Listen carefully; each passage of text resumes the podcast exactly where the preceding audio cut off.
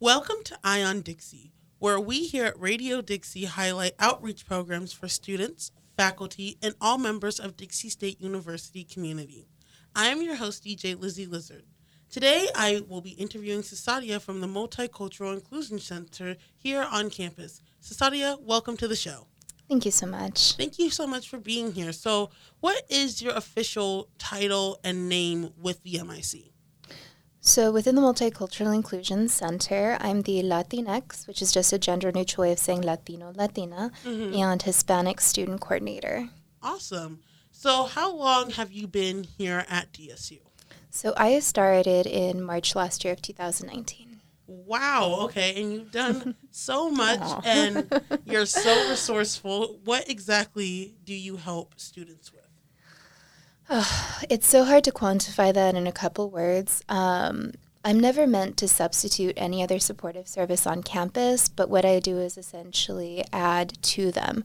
So, for example, what I do is I can um, help students with like academic advising and planning, but not only help it through my experience, you know, being a full time college student for nine years, but on top of that, I add in a cultural perspective as well to try to help them. So, for example, um, with a lot of Latino students that I work with, a lot of times it's really important to be able to um, stay in a town that's close to their family. Mm-hmm. So, one of the considerations for that is if you are going to get a major and a career with that, you need to have something that's feasible to be employed with if they do come from a more rural or small town. So it's adding that perspective and support, but also doing more like internal work and exploration and helping people to actualize who they are, find community on campus, create a sense of belonging. Um, so it, the easiest way to know what I do is to just come in, talk with me, work with me. and that is so important to make sure that there is enough community outreach and to make sure that you feel like you belong, especially here at Dixie State University in a town like this. It can be sometimes a lot of culture shock for students, right? Definitely, definitely. Um, and I experienced that too because my hometown is Las Cruces, New Mexico, which is a predominantly um, Latinx community. Mm-hmm. So um, it was definitely a very different culture when I came here. And I think a lot of students that come from predominantly Latino communities experience that just because the difference in culture. Awesome. So, with that being said, are there any upcoming events that you would like to talk about? Yes, um, I'm going to be having a big event, the de los Muertos Festival for the university. Um, and it's this coming Wednesday, October 28th. It starts at 5 p.m. and goes till about 9 p.m. at night. And I'm really excited for it. And for those listening, Dias de los Muertos is also known as Day of the Dead. So, mm-hmm. what exactly is Day of the Dead for those who are listening who have never really experienced it before? So, Day of the Dead um, is, in at least my experience, an exceedingly um, culturally important aspect. Um, and it is, I guess, it can be seen as a religious holiday as well. So, essentially, um, in a nutshell, it's meant to honor and celebrate people we love who have passed. Um, I know a lot of times for people who aren't familiar with the culture, um, it can seem as a little bit of morbid because of some aspects of it and the use of like skeletons and stuff like that. But how I was raised is meant to reframe um, that idea that death is necessarily scary and really honor the memory of individuals that we love who have passed to keep their memory alive. Okay, so more of it just being like a way to honor and to reconnect with family members, correct? Mm-hmm. Especially those that are also alive. So, traditionally, for me growing up, it was a time to spend with family and get together everything to build the altar. Um, and it's a very, very beautiful time of the year for me um, to remember, for example, like my grandfather, who I love dearly, has passed. Mm, I'm so sorry. But it is nice to be able to remember and to connect with family, even if they are not here anymore. Mm-hmm. So, what will we be expecting with this event here on campus? Well, I really wanted to design something that was very traditional to the festivals that I participated in growing up. Um, so, with given COVID restrictions, um, we designed what we were able to do this year. So, um, what we're going to be doing, it's going to be a four-hour event. We're going to start off um, by having painting of the de los Muertos altar candles, which you traditionally have. So they're the thin, tall candles, and we're going to be painting traditional images on there, almost kind of like a Bob Ross night with Dr. Martinez from the art department. Ooh, fun. Okay, what else? Yes. Um, and then we did get people to sign up to um, have altars, so you'll be able to kind of see how different people represent that uh, memory for their families. We're also going to have a live DJ. DJ Salvi is going to be there, which is exciting. That is exciting. Mm-hmm. Yep, he's a DSU grad. And then um, around 6.30, we're going to roll out some traditional foods such as pan de muerto. And it's going to be really exciting. And then kind of close up the painting. And at 7, we are showing Coco. And that is thanks to the LDSSA who sponsored that. So thank you so much. Oh, how cool. So this really is just becoming more of a campus community event. Yes, it was really a pull in effort from so many different offices. Um, these things would definitely not be accomplishable by myself without the support of so many different people on campus. So, um, like I said, LDSSA did help, the Latinx Society did help, um, MISA is also on board and helping, um, the Booth Honors Program, DSUSA and event services and risk management. They have all been so amazing in helping. And then, of course, art department is also helping with Dr. Martinez to to do the paint night. So this is definitely a community effort. That's really cool because it's really nice when the whole community can come together and really celebrate cultural new cultural experiences together. So I'm really excited about that. And I'm really excited about Coco. That's one of my favorite movies. I do cry at the end quite a bit, um, mostly every time that I've watched it. So, yeah. But also, Radio Dixie will be there as well doing a remote. So, come find our table to win some cool prizes and to support this really cool event that's happening here on campus. Are there any other upcoming events or scholarship opportunities that students should be aware of? So, scholarship opportunities are actually going to start to be coming in massive waves. For those who don't know, the majority of competitive scholarships open up in November, and they actually close for the following year um, around January 15th, by the latest March 15th. Oh, wow. So, um, best way to get in contact with that is to come talk to me, get on my email list, and I'm happy to send you all the emails that I get out that you'll qualify for and even support you throughout the application process.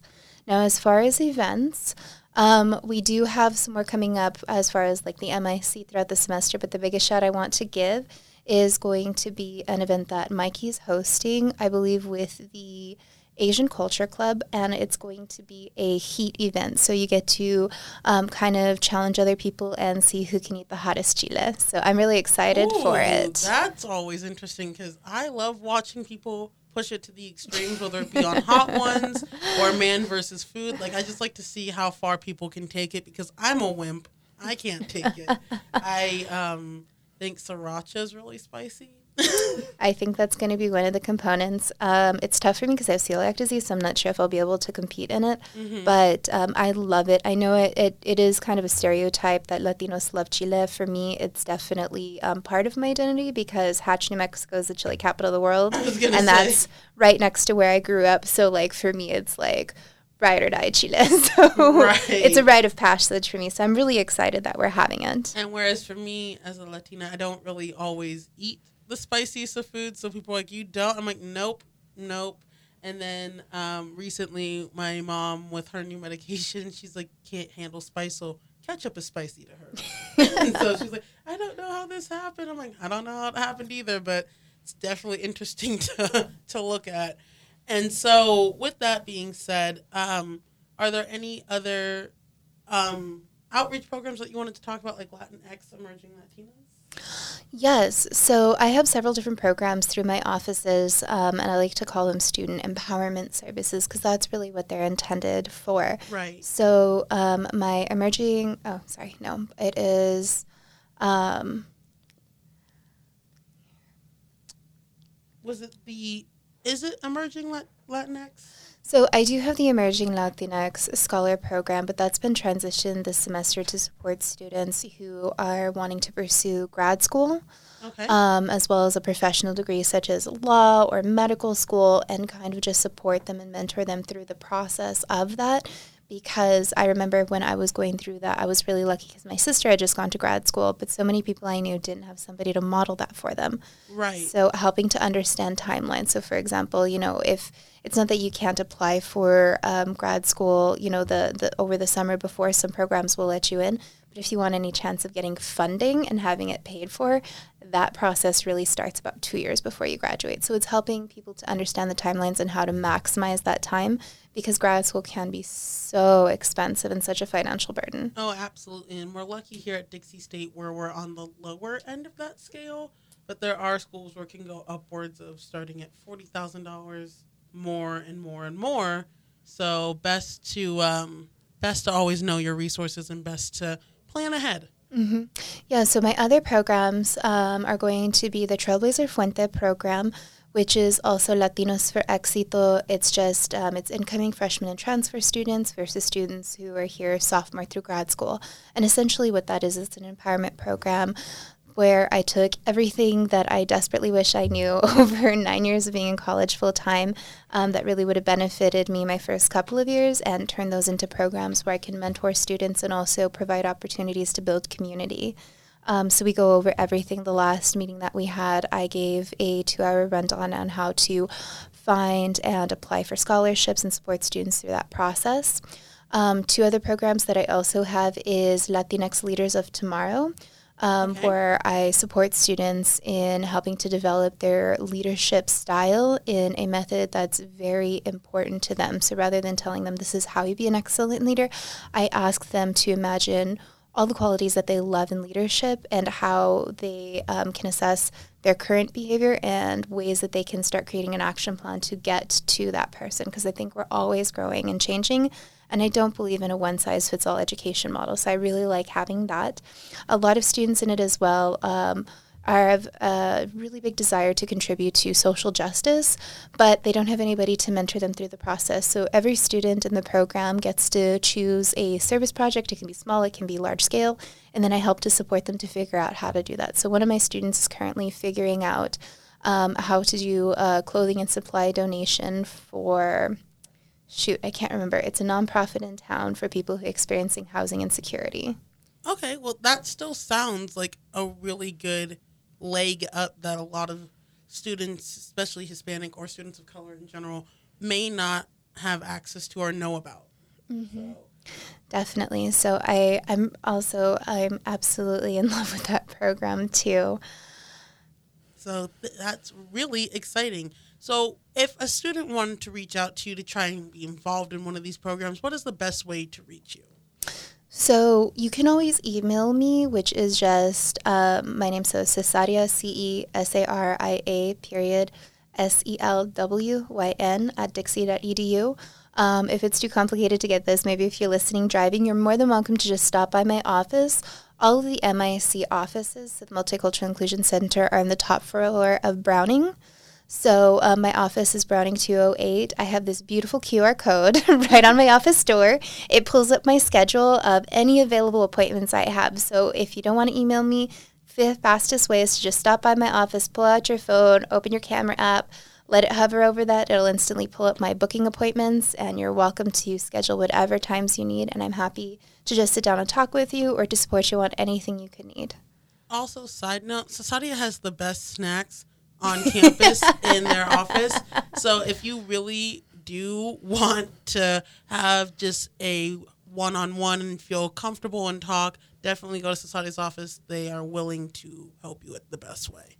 Definitely. And if one of those ways is you're needing um, some extra blood sugar, whether it's snacks or a drink, I've got you. and I have been there where I have needed just a little extra pep. So I go in there, grab a nectar, and I feel 10 times better than when I was there. So definitely Cesaria is a treasure here at Dixie State University. Be sure to check out their resources whenever you can. Thank you so much, Cesaria, for coming in. I really appreciate this. Awesome. Thank you so much for having me. And if, if it's okay, if I can just add one more thing. Oh, absolutely. So, um, something that I get a lot of with students working with me is they'll say, like, oh, I'm half Latino, or, you know, I'm a quarter or this or that, or they may not feel that they have a, a, cultural attachment to this identity. And I just want people to know that, you know, nobody is going to challenge you in my office on your identity. I'm here to support you, I'm here to help you. And even if you're just wanting to get in touch with those cultural roots, I'm happy to sit down and talk with you and just share with you like my lived experience. I can't speak for anyone else but me. But just know there's no certain amount that you have to identify as to work with me. I'm happy to work with you regardless. And you don't have to have any Latinx roots either. I'm happy to work with anybody. Which is completely amazing because when you're going through identity when you're going through your identity it really does matter about how you are perceived and so knowing that someone's going to support you is amazing so thank you again and this is going to wrap up another episode of eye on dixie thank you so much for listening and a big thank you again to cesaria for coming in and being interviewed. Be sure to listen to radio dixie for more eye on dixie episodes. I am dj lizzie lizard. Have a great day. Thank you so much